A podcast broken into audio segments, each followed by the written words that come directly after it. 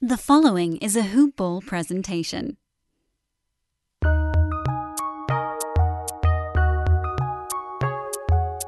Welcome to the Fantasy NBA Today podcast.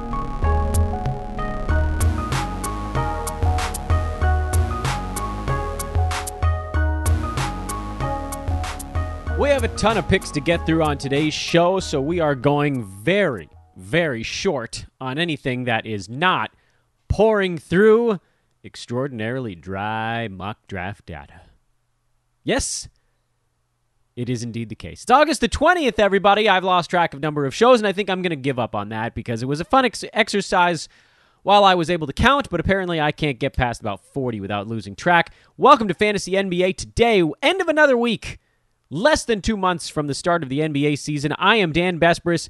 This is a hoopball presentation, and we are going over the earliest real mock draft that is basically out there right now. It was uh, hosted by our buddy Josh Lloyd.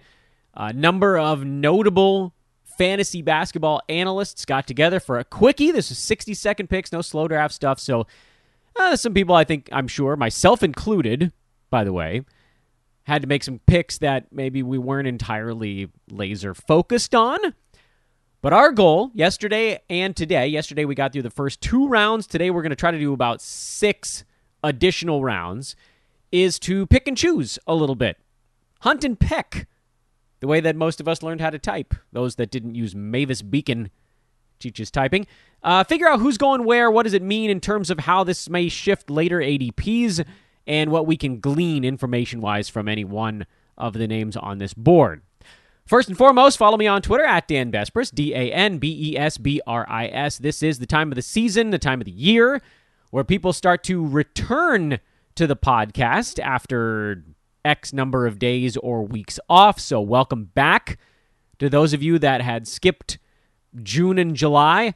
Honest to goodness, I can't really blame you if you needed just a few weeks to decompress from basketball, but at the same time, shame on you because our off-season episodes are probably the ones we have the most fun with. I love our off-season stuff. I mean, this is like I always really really really enjoy it because we can deep dive whatever the hell we want. And it's coming back. Friends, confidants, it's coming back. Uh I can see it because I can tell when people are actually listening to podcasts. It's not that insane. So, um, welcome back is the uh, the short version on this thing. Welcome back to the podcast. I am always grateful to have you back, no matter whether or not you left us for uh, no whether for a month, three weeks, six weeks, whatever it happens to be. We're very happy to have you back. You joined us just in time for some breakdown stuff, whatever you hell you want to call it, on uh, on mocks. This is me like sifting through some numbers while I talk on air. Yeah, I mean it's it's we're we're we're into that stuff now. Um, I can't believe the season ended three months ago. That's crazy. I'm not going to redo the top 24 on today's show. I am going to pause at some point in the middle of the podcast to remind you of our odds boost pals over at mybookie.ag, but that's not going to be the front end of this thing. Let's just dive right on in. First pick of round three was Chris Paul. And this is a guy that I'm going to be tracking very closely. It was our buddy here at Hoopball, Mike Passador, who took CP3 at pick 25. And I'll say this because this was a nine cat head to head draft more than anything else. Again, this was a head to head mock. Chris Paul's a guy that has to have even me, the biggest of Chris Paul proponents, a bit concerned. Because he had offseason surgery after they were eliminated from the finals. And he's played basically every game for two seasons in a row, something that almost no one else in the NBA can claim. And this is a guy that for a couple of years had been kind of dinged up with little hamstring things of that nature. And then to have the long postseason, the shortened off season, he's an older cat. I know he renegotiated a fat new contract, but he's an older cat. So it feels like you're playing with fire to assume that he's actually going to get 90% of his team's games or above for a third consecutive year. You guys know me. I am a big time Chris Paul guy. Last two seasons in a row, we've been riding him about as hard as anybody in the entire fantasy landscape, and it's been a colossal win. Chris Paul helped carry our teams the last couple of years because we were able to get him mid third round, late third round, and then mid third round, two seasons running, and he's been a first round pick in those two years by totals and mid second by averages. This year, Chris Paul was number five by totals in nine category leagues 50% shooting, 93% at the free throw line, 16, 5, and 9, 1.4 steals, 1.4 three pointers. I mean, it's it's just it's been so damn good. And then the problem is we know his role in Phoenix. We know his role, and it's not going to change very much. So, on a per game basis, there's a very real chance he beats this 25 number again. The problem I have with Chris Paul this year is how far up the board is he actually going to get drafted? Do people now finally start to catch on after two Mondo fantasy seasons? Like literally carrying fantasy teams as a third round pick. That's the one that and it was a, it was a layup. It was a gimme to be drafted that late, 35 range, and a guy that could be a first rounder on a per game basis. That was a layup. That was a gimme, whatever sport metaphor you want to do. If he's really going to go on the second turn, end of second, beginning of third, that wipes out a little bit of our wiggle room. Because now you've pulled a whole round off of his potential upside. Which, again, I wouldn't be that floored to see him go inside the top 20 on a per game basis. I'm just genuinely concerned this is the year where he gets rest days because the Suns don't feel, I don't think they need to prove themselves in the regular season again. He's going to take a game off here and there because they're going to want him healthy for the postseason. I think he's going to get injured at some point this year, regardless of rest days. So I, I, I handicapping Chris Paul after after the last two years, we've kind of been handicapping him to miss about a dozen games, and it hasn't come anywhere close to that. Still felt like he was going to exceed his value point with an ADP in the mid 30s. Now, if it's really the mid 20s and he's really going to miss a dozen ball games, well, you've you've really squeezed the value. Zach LaVine went at 26. Uh, that's too early for me. We talked about that when we were talking about the trade or the uh, not the trade deadline, but the uh, free agency, which sort of all rolled together into that. I love Zach LaVine this year. He was awesome. 51% from the field. He was number 25. So this is really basically where his per game numbers were this last season. My issue is just that this is not a commentary, by the way, on how I think the Bulls are going to perform as a team this year. It's just a matter of there are only X number of possessions in a given basketball game. And Zach LaVine took 20 shots a game this year. With Vooch there the whole season, DeRozan there the whole season, I don't see how he gets to 20. 17, 18, still quite a lot. 18 shots a game would be quite a lot of shots, but there's got to be a step backwards. And what if he doesn't shoot 51% again this coming season with three and a half three pointers to boot on top of the other stuff? I mean, this was, from an efficiency standpoint, this was a pretty significant jump. Uh, outside of COVID, he's actually been pretty damn durable. So there's the opposite side argument, which is hey, if you take Zach LaVine at 26, he might be 35 to 40 range on a per game basis, but he's probably going to play more games than the average NBA player this year, and that probably shifts him back pretty close to his ADP. So this is not all that far off for me. I think this is pretty close to where he should be going. Kind of the same story, really, with Chris Paul, but that also means that it, it does kind of pinch off some of the value. And uh, the funny thing is, I almost would rather have LaVine because of the durability element. We'll talk more about that as as the season approaches. Julius Randle went at 27. That's a hard no for me in nine cat head to head. I know he had a great season. There's no arguing how good Randle was. He was number 39, played in 71 out of 72 games for the Knicks.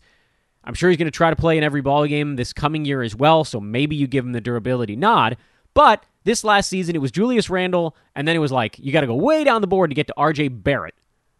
But halfway through the year, they added Derrick Rose. This offseason, they added Kemba Walker and Evan Fournier his usage is going to go down in a big, big way. And Julius Randle's value is pretty much locked in with his usage. He scores He hits threes, he rebounds, which I guess is not really usage, but assists. He had six of them this year. Free throw percent ended up being a positive for him on six attempts per game. If he loses points, threes, assists, and the impact of his free throw percent, no bump in field goal percent for him is actually going to offset that. So Julius Randle, I think, is a guy who generally gets overdrafted this season and someone I'm probably avoiding. I'm not going remotely close to fast enough on today's podcast. I'm realizing we're 10 minutes in and we've done three names. Good Lord, Dan, get it together. All right, so maybe we won't get through all this stuff. We might have to trickle into Monday who knows? I get there's so much to talk about. Brandon Ingram at pick number 28. I see no problem there. I see no problem there. Ingram was on a per game basis a little bit of a of a downer this year at number 51. That should come back a little bit this coming season. The Pels have unloaded not Zion, but pretty much anybody else that was going to be pushing Ingram for shots. Maybe a little too early. If you're not if you if you think he misses 10 12 games he probably doesn't get to this mark. If he plays most of his ball games he does. I, just i don't think there's much left there. I feel the same way about LaVine. This feels like a like a best case scenario unless they play like 80 out of 82 games jaylen brown went at number 29 he was someone who got off to a, a lightning hot start and then cooled ended up finishing at 36 on a per game basis did miss 14 games this last year and again, this is probably a bit too early. Although he will have, uh, like some of the other players we talked about yesterday, um, a lot of usage because Kemba's gone in Boston, and they didn't really bring in a big time usage replacement guy there. And we haven't seen Jaylen Brown hyper durable either. So, um, yeah, a little bit too early for my taste, at least in head to head formats. Like uh, arguments on some of these guys really to me does come down to whether or not we think they can play 70 to 82 games this coming season. And with Brown, I don't know. Devin Booker went at pick number 30. He's a guy who who dramatically underperformed where he was drafted last year. He's number 75 on a per game basis. He was durable, and that's great and all, but no. No. Uh, there'll be an eight cat bump on a guy like Booker with three turnovers a game. But without him getting all the usage on the planet, and assuming Chris Paul is mostly healthy, Booker is like top 50 a per game guy, almost at best. You can do better in the middle of the third round. You can do better, just in terms of upside. Zion Williamson went at pick number 31. I don't think I have the right to speak on Zion Williamson because I got him very wrong last year. He ended up at number 68, way better than I would have expected. Did miss 11 ball games. I don't fully know where he gets better. If the free throw percent gets a little bit better, that's probably the one spot you'd look at that could significantly change his fantasy value. The other stuff probably isn't going anywhere. And they added a better rebounder at center in Jonas Valanciunas, so I don't think that there's an expectation that goes up. This is this is very much too early for me on Zion, but if you guys wanted to argue with me on it, I'm I'm fine with that because again, I totally biffed it last time around. You kind of have to be punting. I think. I took Khris Middleton at pick number 32. I was, I'll admit, a bit distracted on this one, but I don't really regret it. Middleton was pretty good this last year. He's number 41 on a per game basis, played in 68 out of 72 games. Uh, my, my problem with my own pick is the same thing I've talked about with some of these other guys. If Middleton doesn't play in 75 or more games, he probably doesn't get to this spot. He's quite safe but there were better upside plays on the board that I either didn't see or didn't see fast enough. Tobias Harris went at pick number 33, and you could maybe make an argument that that would have been the smarter play. Tobias was number 28 this last year, 13 slots better than Middleton. He played in fewer games, but historically, their durability has been pretty much on par with one another, and Middleton went deeper into the playoffs than did Harris. What do the Sixers do this offseason in, in terms of Ben Simmons? Does it have anything? Does it have an impact on Tobias's game? I don't think so. He's going to get his 15 shots a night. He's going to get his 20 and 7, some assists, a steal, part of a block, good efficiency numbers, low turnovers. Like, there's sort of no reason to think Tobias Harris wouldn't be inside the top 40 again this coming year. And if his durability is back where it usually is, that should actually push him in front of this 33 marker. Jrue Holiday went at 34. He's an interesting one because Jrue was better this year than I expected. I, I think we all assumed he would have some kind of drop off given the minutes going down. But again, you have to look at the deep playoff run, and then he went and played in the Olympics. Jrue Holiday was number 20 on a per game basis, played in 59 out of 72 games. I think it's pretty reasonable to assume he's not that far off from that area next year. Maybe a slight hit if he's just not quite himself, if the field goal percent doesn't stay above 50. But he's probably going to miss 12 to 15 games again. The Bucks, the champs, really have no reason to run him into the ground. This is a pretty fair place for him. I think more a guy I'd be targeting in Roto because there is that per game upside with durability question marks coming off the championship. So I think I like him more as a Roto play here. But at 34, he's got a he's got a, a case to beat that in head to head as well. Donovan Mitchell at pick number 35. Um, definitely a guy you lean more towards in head to head. I know he missed a bunch of games this season, but prior to that, he had been a pillar of durability, and I would expect that he's kind of lusting to be that again. He was not good field goal percent wise this last year. That's something that could actually get a tiny bit better. He took a ton of three pointers, so that may be part of why the field goal percent went down.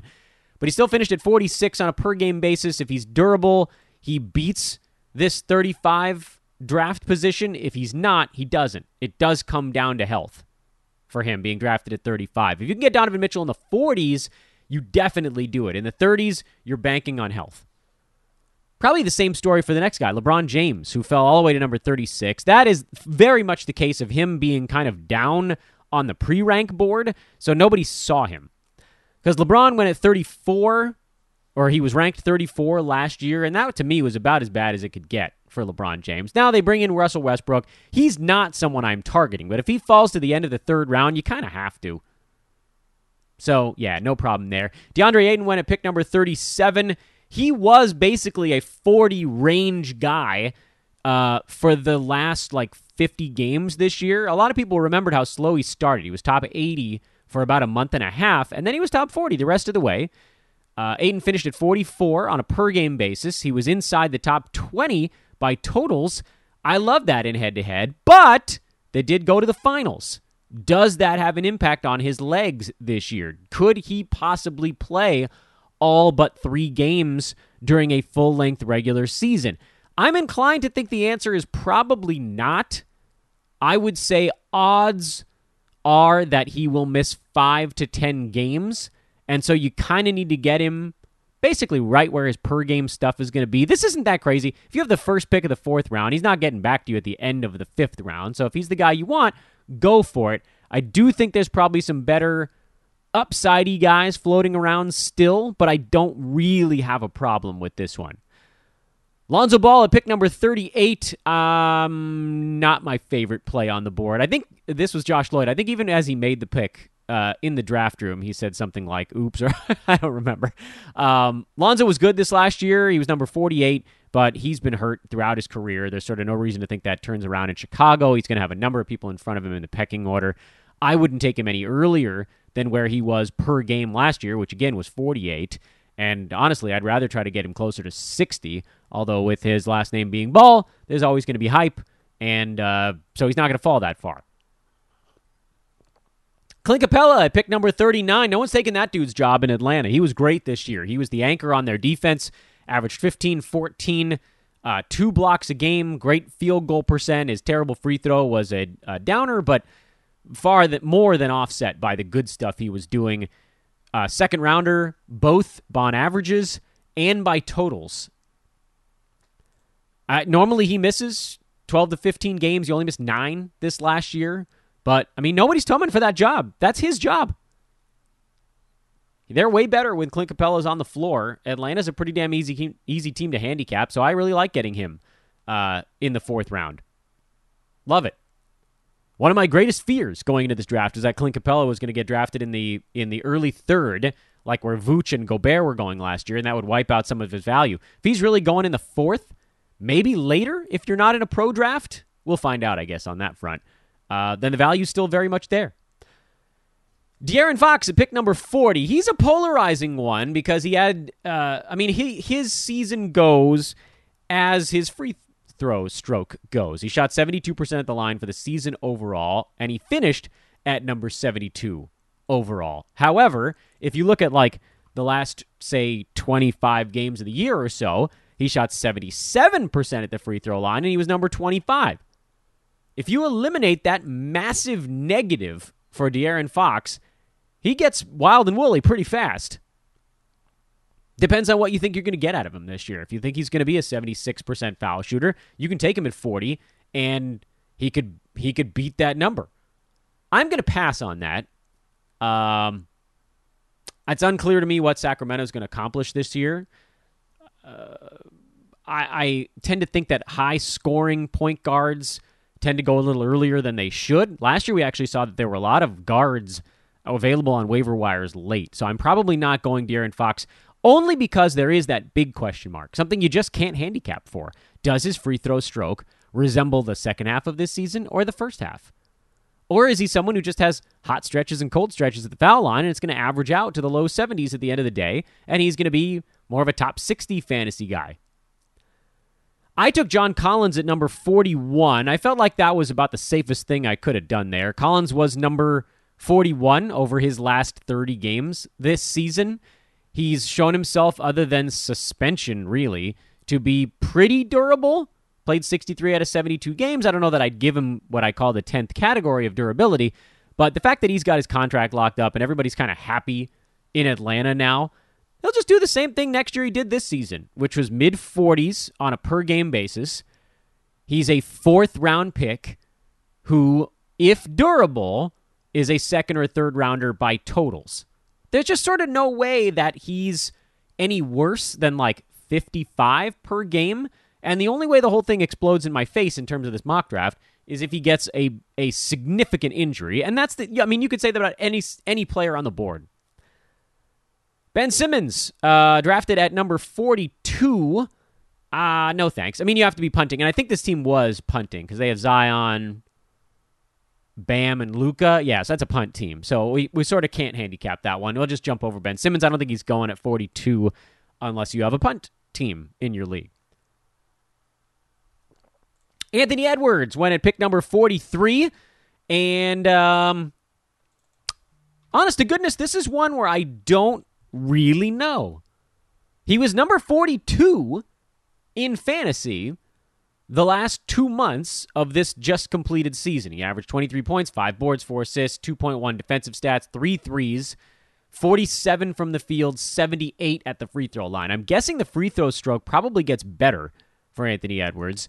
I don't know that the 18 shots per game goes up, though. He saw a lot of his big jump when D'Angelo Russell was out, and then KAT missed time, and Malik Beasley basically missed the entire second half of the season, suspension, and then injury if uh, if the Wolves are fully healthy, Edwards is kind of in a four man usage share where KAT, Edwards, D'Lo are kind of in the first tier, and then Beasley right below them. But still, he's going to get his you know dozen shots a game. With that many guys that actually want to be doing things on offense, I have to assume Edwards' usage goes down. So probably forty something on a per game basis, that that likely is more the high watermark for him. But again, if his free throw stroke gets better, then that this whole thing could push upward a little bit. He's going to get drafted early uh, because he's super exciting. He's to me probably coming in with a little bit too much hype after a really good second half. I mean, he certainly earned it, but nine cat head to head.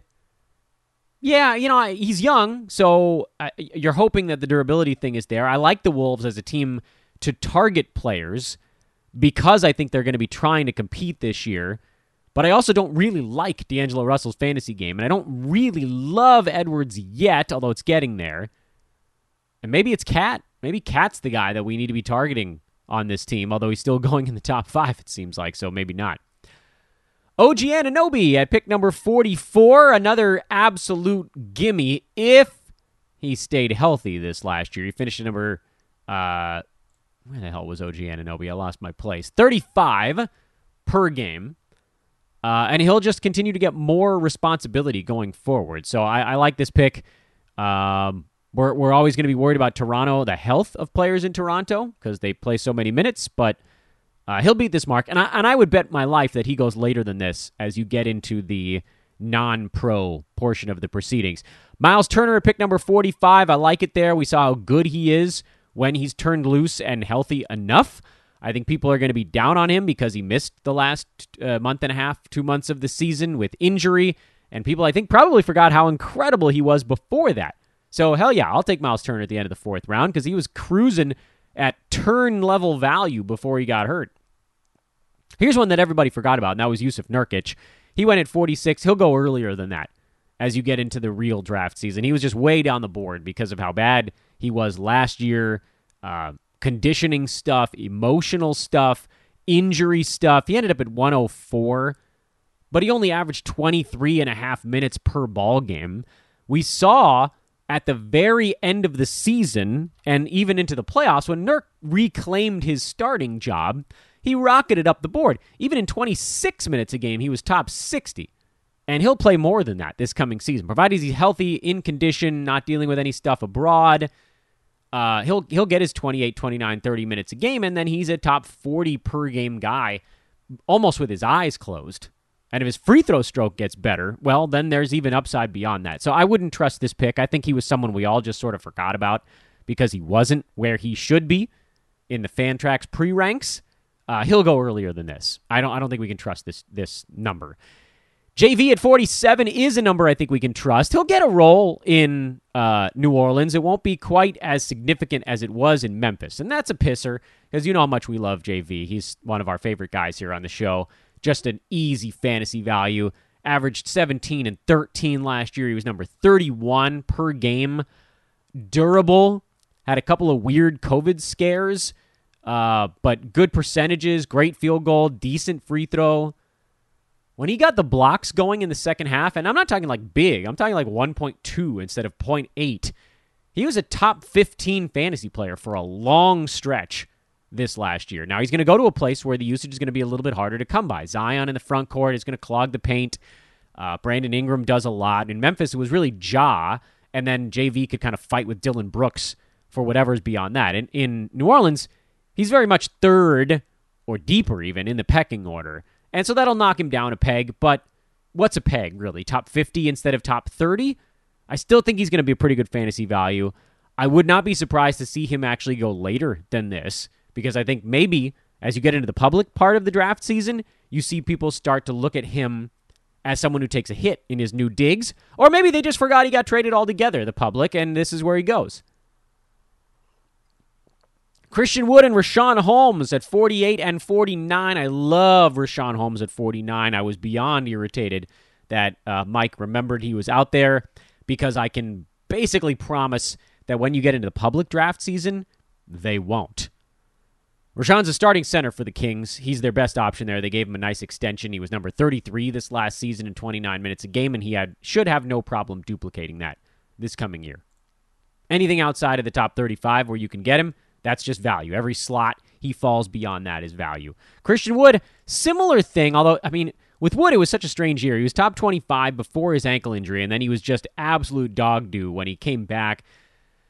Which Christian Wood will we get this coming year? Is he going to be a high volume 55% foul shooter who doesn't do enough in the other things to make up for it? I'm probably not rolling the dice on Christian Wood. I know there's some upside there, and once you get into this kind of fifth round area, you can you can take that shot where the downside is not that large. But I'm I, you know me, I'm petrified of someone who can tank my my free throw percent, and he gets to the line a lot. Dejounte Murray at pick number 50. We're cruising along a little bit now. We'll do about another 15 minutes and put a pin in this thing. Dejounte Murray at pick number 50 with no DeMar DeRozan. He's going to be asked to do a ton.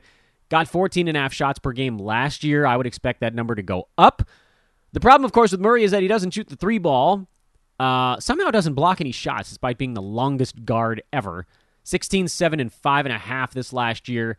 If the free throw percent comes up, if the field goal percent can work up a little bit, he can beat this 50 mark. And he beat the 50 mark last year by totals because he played in 67 out of 72 games. I'm a little worried that the Spurs end up in a bit of tank mode at the end of the year. So I'm not quite targeting Murray the way that I might be in a roto league where I'm not so concerned that they might just pull the plug with you know eight to ten games to go or something like that. It's that it's it's an afterthought in roto, but it has to be something you consider in head to head that they'll go a little bit lighter on him if they're just not very good this year. Which you know they might beat expectations, but I think expectations should be pretty damn low. JJJ at pick number 51. Um, real curious to see where he ends up going once you're into public draft season because this is a guy that can blindly fall into top 50 value. I thought people would forget about JJJ this year, but the pros didn't hear. I bet he goes in the 60s and I would go nuts for him in the 60s. That's that would be one of my love picks of the season.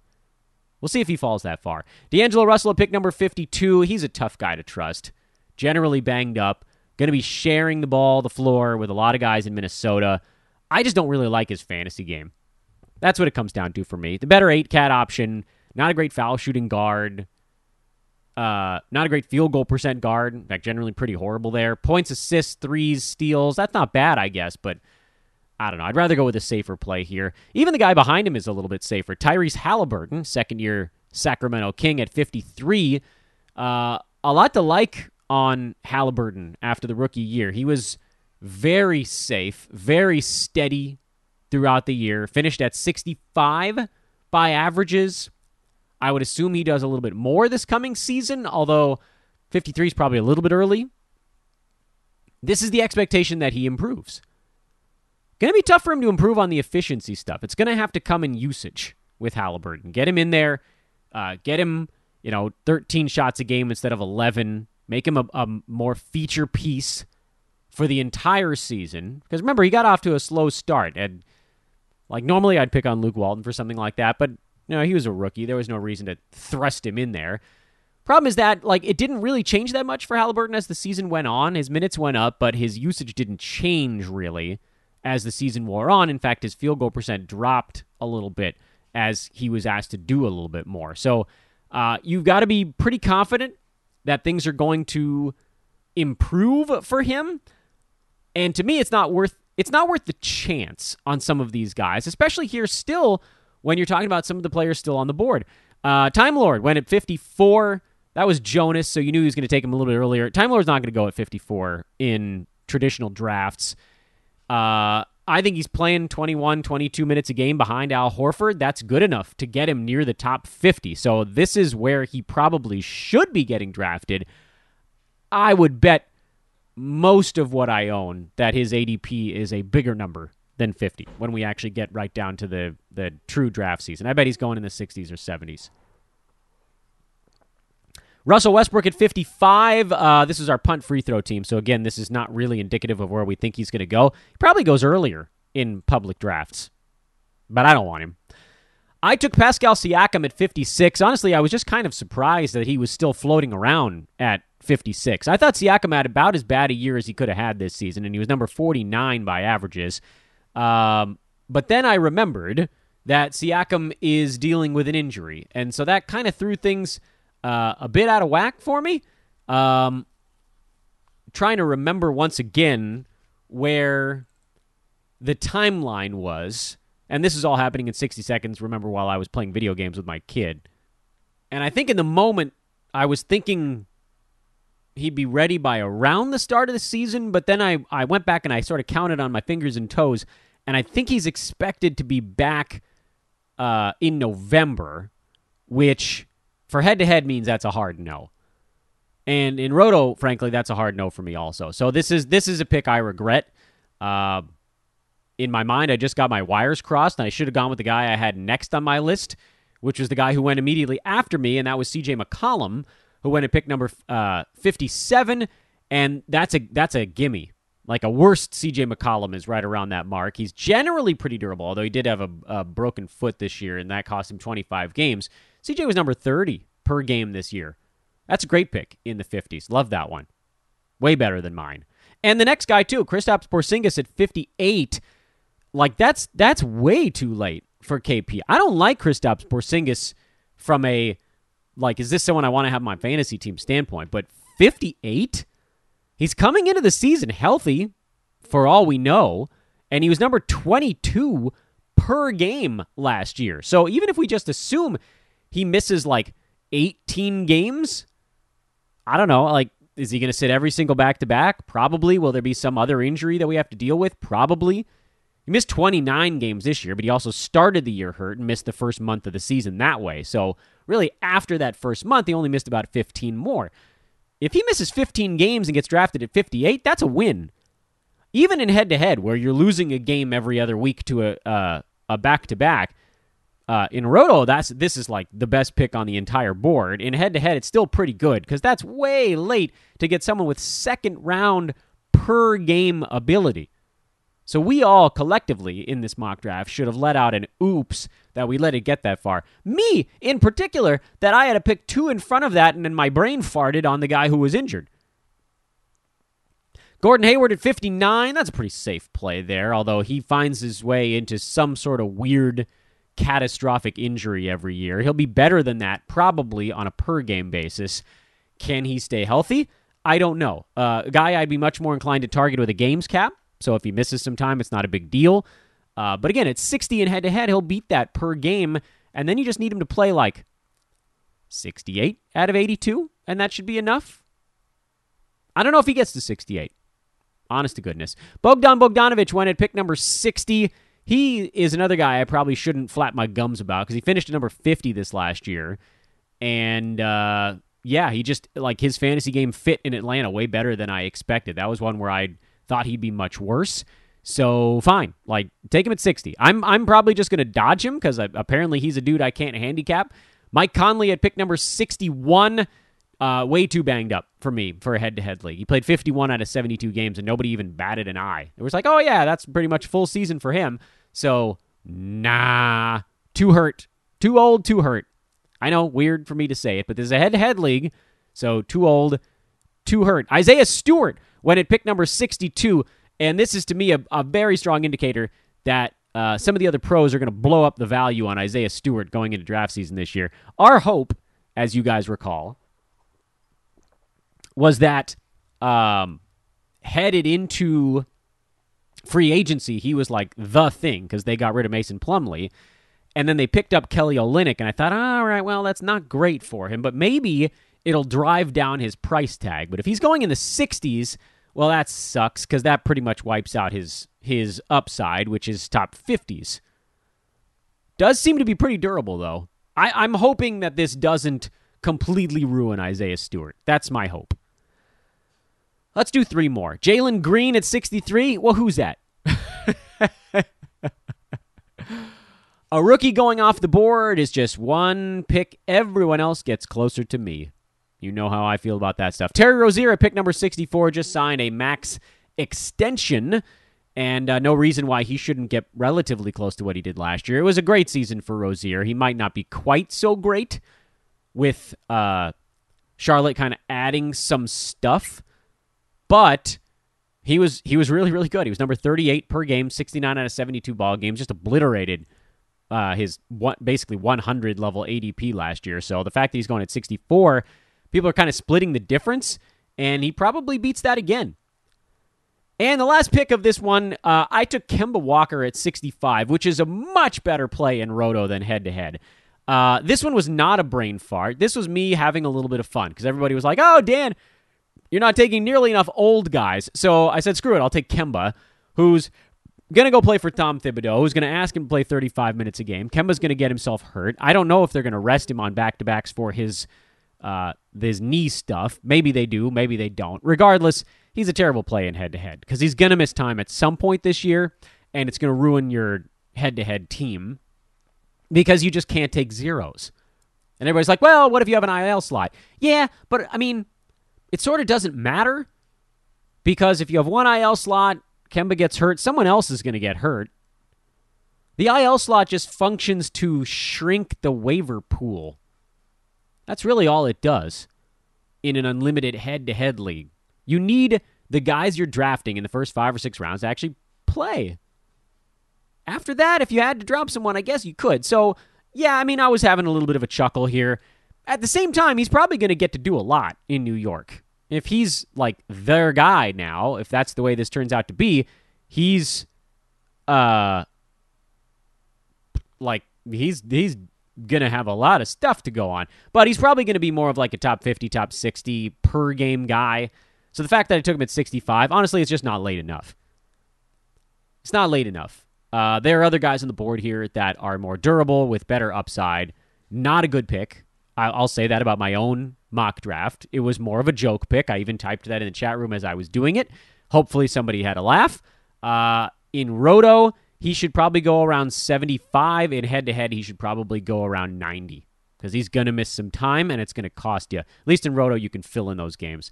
And we will do the other 35 of those on Monday because, I mean, we're 40 minutes in. I don't really want to do another 25 minutes of show here. My voice need not to be exhausted. Friends, have a wonderful Friday, a wonderful weekend. Please go get 25 free dollars. Real cash, not promo bucks, actual money you can withdraw and use on goods and services around the country at mybookie.ag. Go there now. Sign up for an account with promo code HOOPBALL on the third page of sign up. Or if you already have an account, just go place the damn odds boost bet. I just want to make sure all of you guys, however many thousand of you are listening to today's show, I want all of you to go get 25 free dollars. Even if only a thousand of you went and did it. Let's go take 25 grand from a big sports betting website, our sponsor. I'm sure they're going to love that I put it that way. I'm sure they're going to be thrilled. But please go do it. And if you have any questions, hit me up on Twitter. I'd be happy to walk you through it. I want to make sure everybody can get that 25 bucks. Spend it on something at Hoopball for all I care. Spend it on something yourself. Get yourself a meal, a bottle of wine, whatever. Like, just do it. If you have an account already, this shouldn't take you more than 60 seconds. If you don't have an account, it should take you about 5 to 10 minutes. Either way, uh, if you're making $25 every five minutes in life, you probably don't need to be playing fantasy basketball for a couple hundred bucks. no, but really, like $25 in five minutes, we, should we should all be so lucky. That's a very high hourly rate. And that's what this is right now. So let's all go do it. I already placed mine. I did it a couple days ago. I can go screenshot it if you guys need me to do it. I'll put that on Twitter at Dan Besbris. Let's all do it together again. Back at you Monday. We'll finish up this mock draft and then we'll get into the buckets. The buckets. I like the word delaying talking about it allows me more time to say buckets. All right, take care, everybody. We'll talk to you Monday.